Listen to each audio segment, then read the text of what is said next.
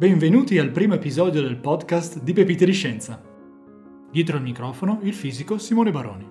Questo è uno spazio in cui esploriamo insieme concetti affascinanti che reggono l'universo, con un linguaggio semplice e al tempo stesso scientificamente rigoroso. Buon ascolto!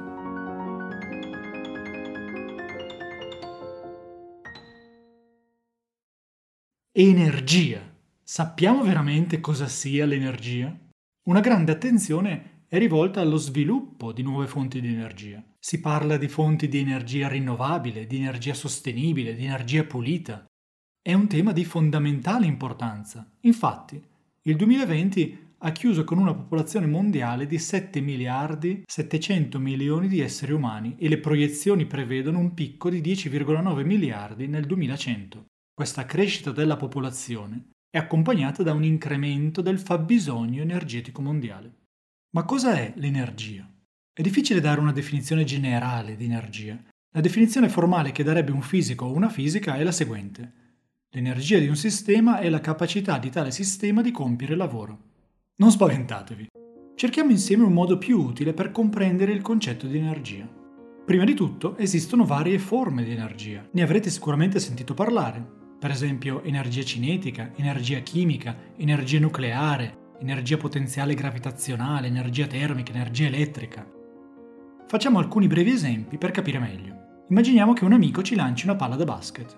Se la lancia con una velocità molto alta, la palla urtandoci potrebbe addirittura farci cadere o perlomeno indietreggiare.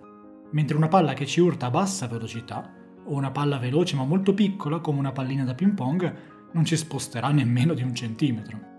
L'energia di movimento della palla è detta energia cinetica. Tale energia cinetica è tanto più grande quanto più la massa e la velocità dell'oggetto aumentano, e si può calcolare il valore di tale energia usando delle formule concrete. Cosa ci insegna tutto questo?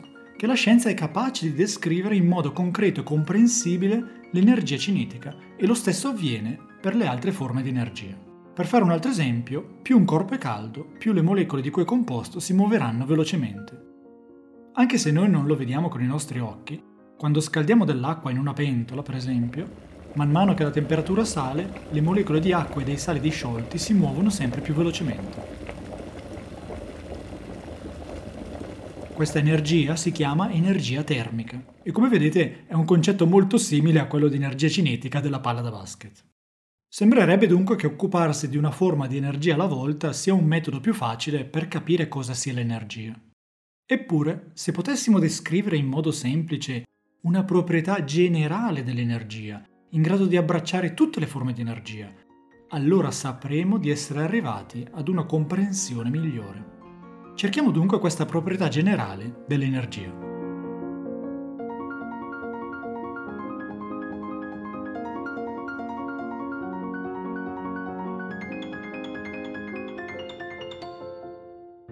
Il primo passo è quello di rendersi conto che l'energia si può trasformare da una forma ad un'altra.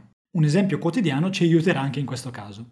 Immaginiamo di essere a casa davanti ad una bellissima libreria e che improvvisamente un libro cada da uno scaffale in alto e ci spaventi facendoci girare di soprassalto per il gran tonfo e baccano.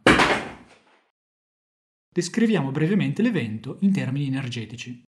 Mentre era sullo scaffale, il libro possedeva una certa quantità di energia potenziale gravitazionale, dovuta al fatto di trovarsi ad una certa altezza rispetto al pavimento e al centro della Terra. Ad un certo punto, qualcosa deve averlo urtato, facendolo sporgere troppo. Appena il suo baricentro sporge dallo scaffale, il libro inizia a cadere.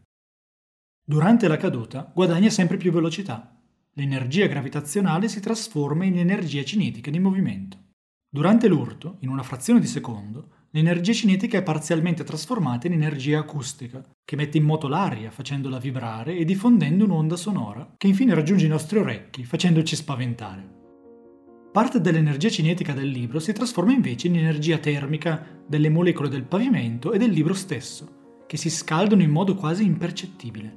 Il libro si comprime addirittura un poco nel punto di impatto. Probabilmente rimarrà leggermente deformato. Parte dell'energia ha causato questa deformazione permanente a livello molecolare, rompendo legami tra le molecole di cui è composto il libro. E rompere legami richiede energia.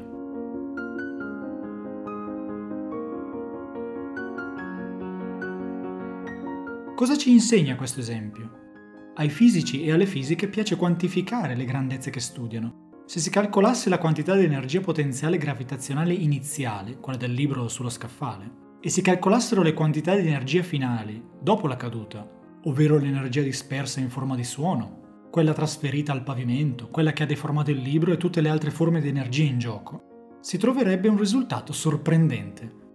La quantità iniziale di energia è uguale alla quantità finale. L'energia totale si è conservata. Il termine conservata in fisica significa che è rimasta uguale, che non è cambiata. L'avrete già intuito, questo è il famoso principio di conservazione dell'energia. È una proprietà generale dell'energia che non dipende dalla forma di energia in concreto. Come disse Richard Feynman, premio Nobel per la fisica del 1965 e uno dei più grandi scienziati del XX secolo, non ci sono eccezioni a questa legge, per quanto ne sappiamo è esatta. Non descrive un meccanismo o qualcosa di concreto, è solo un fatto un po' strano. Possiamo calcolare un certo numero e quando finiamo di osservare la natura che esegue i suoi giochi e ricalcoliamo il numero, troviamo che non è cambiato. Nonostante l'energia rimanga un concetto affascinante e impalpabile, sapere che l'energia totale si conserva è un importante punto di riferimento che fisici e fisiche utilizzano ogni giorno. Pepite di Scienza è un podcast di Simone Baroni in collaborazione con Roberta Messuti.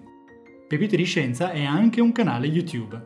Se volete contattarci, la nostra mail è podcast@pepitediscienza.it. Grazie per l'ascolto! E se vi piace il contenuto dei nostri episodi, vi invitiamo a lasciare una valutazione positiva e a seguire il podcast ogni lunedì.